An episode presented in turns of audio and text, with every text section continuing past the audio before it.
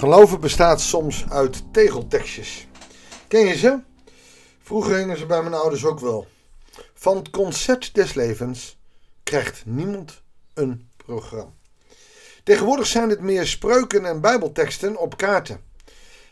Ik heb jullie geluk voor ogen, niet jullie ongeluk. Wat een bemoedigende tekst. En toch moet je uitkijken met zulke bijbelteksten zomaar uit zijn context te lichten. Want het is niet zomaar even bemoedigen, nou ik heb jullie geluk voor ogen. Het is overigens een tekst die nogal wat bij bruiloften tegenwoordig wordt gebruikt. Maar de context is de ballingschap. 70 jaar ballingschap. Waarin God, gisteren hebben we gelezen, gezegd heeft. Maak er wat van. Bouw huizen. Geef je kinderen, vrouwen. Maak kinderen. Word groot. Bid voor de stad waar je woont. Want de welvaart van de stad is ook jouw welvaart. En dan nu dit. Ik heb je geluk voor ogen. Ja, maar wel in welke context? God is geen gelukbrenger in de zin van, nou hier heb je geld en hier heb je welvaart. Het geluk is wat hij gaf aan het kruis op Golgotha. Dat hij de dood heeft overwonnen. Dat wij perspectief krijgen. Niet alleen maar de eeuwigheid, in de zin van een hele lange tijd, maar eeuwige kwaliteit. En als je Johannes 17 vers 3 leest, dan staat, wat is die eeuwigheid? Is dat zij u kennen. Als jij God kent, dan sta je al met beide voeten in die eeuwigheid. En dat is geluk. Dus we mogen de tekst die we vandaag lezen niet uit zijn verband rukken. Goeiedag, hartelijk welkom bij een nieuwe uitzending van het Bijbels dagboek. We lezen een bekende tekst, Jeremia 29, de versen 10 tot en met 23. Maar voordat dat plan en dat geluk wordt gezegd, eerst dit. Dit zegt de Heer, vers 10. Als er in Babel 70 jaar voorbij zijn, zal ik je naar jullie omzien. We hebben al gezien dat valse profeten zeiden, nou nee hoor, het zal eerder gebeuren. God zegt, ik zeg het. 70 jaar, dan zal het voorbij zijn. Dan zal ik mijn belofte gestand doen door jullie naar Jeruzalem te laten terugkeren. Maar je hebt nu straf verdiend. Het is zoiets als tegen je kind zeggen, je gaat me naar boven, over een uur kom ik je halen. Als je dan na 5 minuten alweer voor die kamerdeur staat, sorry, ik had je niet zo lange straf moeten geven, ga maar weer. Dan gaat je geloofwaardigheid eraf. Maar als je na een uur komt en dat gaat uitpraten, dan opeens ontstaat die relatie weer, waarin kinderen soms moeten leren dat ze moeten luisteren. Zo ook die 70 jaar. Nou is dat een hele tijd hoor. En niet voor niets 70. Het getal 7 is vol. Als je daar door die straf heen bent, dan ben je er helemaal doorheen gegaan. Dan zal ik mijn belofte gestand doen door jullie naar Jeruzalem terug te brengen. Er is een weg terug. Want mijn plan met jullie staat vast, spreekt de Heer.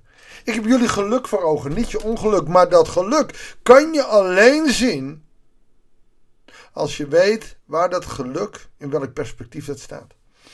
Zoals Pasen niet te vieren is als je niet door Goede Vrijdag heen gaat.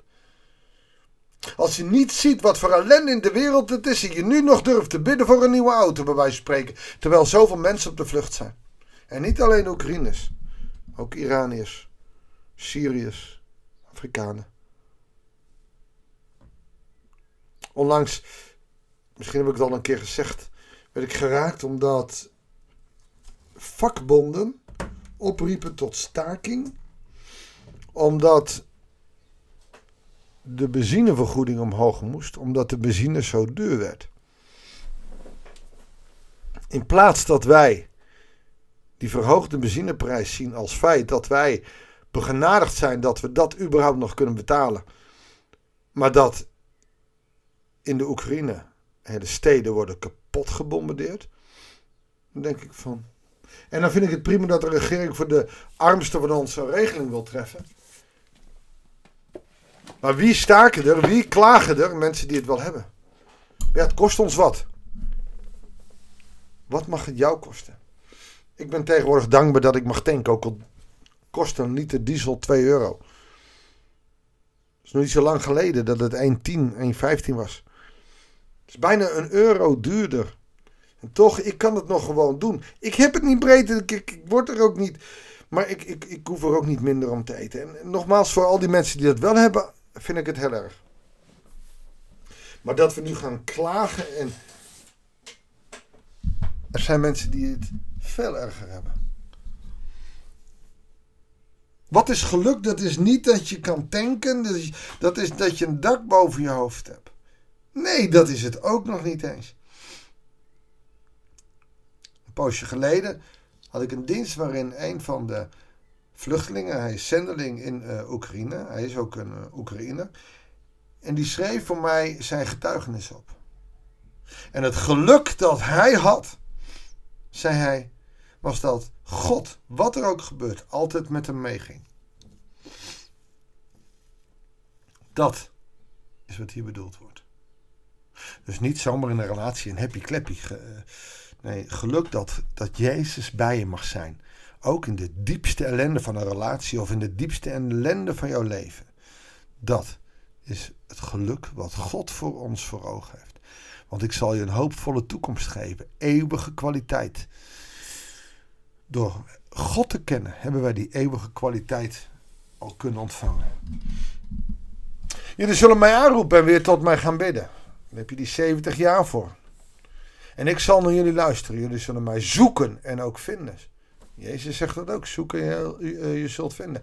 Als jullie mij tenminste met hart en ziel zoeken. Daar komt de aap uit de mouw. Eigenlijk is deze hele straf. Dat ze met verstand wel zeiden. Wij zijn kinderen van God. Maar met hart en ziel waren ze niet met God bezig.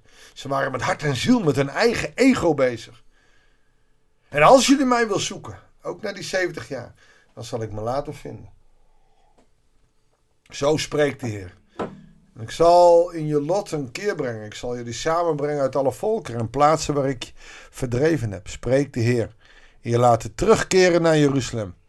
Waaruit ik je heb laten wegvoeren. Misschien zeggen jullie. De Heer heeft ons toch ook in Babel profeten gegeven. Maar dit zegt de Heer over de koning die op de troon van David zit. En over de hele bevolking van Jeruzalem. Je volksgenoten die niet met jullie in ballingschap zijn gegaan. Dit zegt de Heer van de hemelse macht. Ik stuur het zwaard, de honger en de pest op hen af.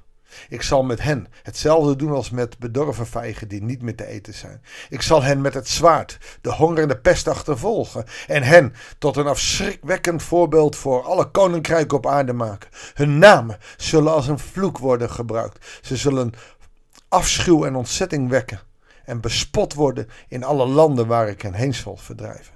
Want ze hebben niet naar mij geluisterd, spreekt de Heer. Hoewel ik telkens weer mijn dienaren, de profeten, naar hen zond. En ook jullie hebben niet naar mij geluisterd, spreekt de Heer. Luister naar mijn woorden, ballingen. Hoor je dat hij vol liefde is, maar ook vol woede, uit liefde. Hoor naar mij, ballingen, die ik vanuit Jeruzalem naar Babel heb laten voeren. Dit zegt de Heer van de hemelse machten. De God van Israël over de profeet Agab, de zoon van Kolaja, en Sedekia, de zoon van Maäseja, die in mijn naam leugens profeteerde. Ik lever hen uit. De koning Nebuchadnezzar van Babylonië, die hen voor jullie ogen zal terechtstellen. En alle Judeese ballingen in Babel zullen aan hun lot een vloek ontlenen. Mogen de Heer het je laten vergaan als Sedekia en Agab, die de koning van Babylonië boven het vuur geroosterd heeft. Want ze hebben iets gedaan dat in Israël een schandaad is. Ze hebben overspel gepleegd met de vrouw van een ander en in mijn naam leugens profeteerd. Dat overspel, dat is dus een andere godsdienst toegelaten. Woorden die ik hen niet heb opgedragen te spreken, hebben ze toch geprofeteerd. Ik heb gezien, ik was er getuige van, spreekt de Heer. Hoor je zijn woede? Blijf God zoeken. Blijf met God wandelen. Je maakt je fouten heus wel, maar daar zal hij je niet voor straffen. En weet dat deze straf die wij verdienen door Jezus op zich is genomen. En dan kan je dat alleen maar met tranen in je ogen zeggen. Want als het je niks doet, dan doet de genade je ook niks. Mag ik voor je bidden? Vader in de hemel, het is zo moeilijk. Zo moeilijk om in u te geloven en te vertrouwen dat u, o God, bent van dichtbij. Vergeef ons alles wat we verkeerd deden. Heer, zegen ons. Help ons door de kracht van uw geest te snappen waarom u onze zonde op u nam. Het begrijpen is ons te wonderbaar, te verheven. We kunnen er niet bij. Amen. Dankjewel voor het luisteren. Ik wens je Gods zegen. Ik hoop dat je erbij stilstaat. En dat je Jezus' wonder aan het kruis echt kunt omarmen. Het ga je goed, Gods genade toegewenst.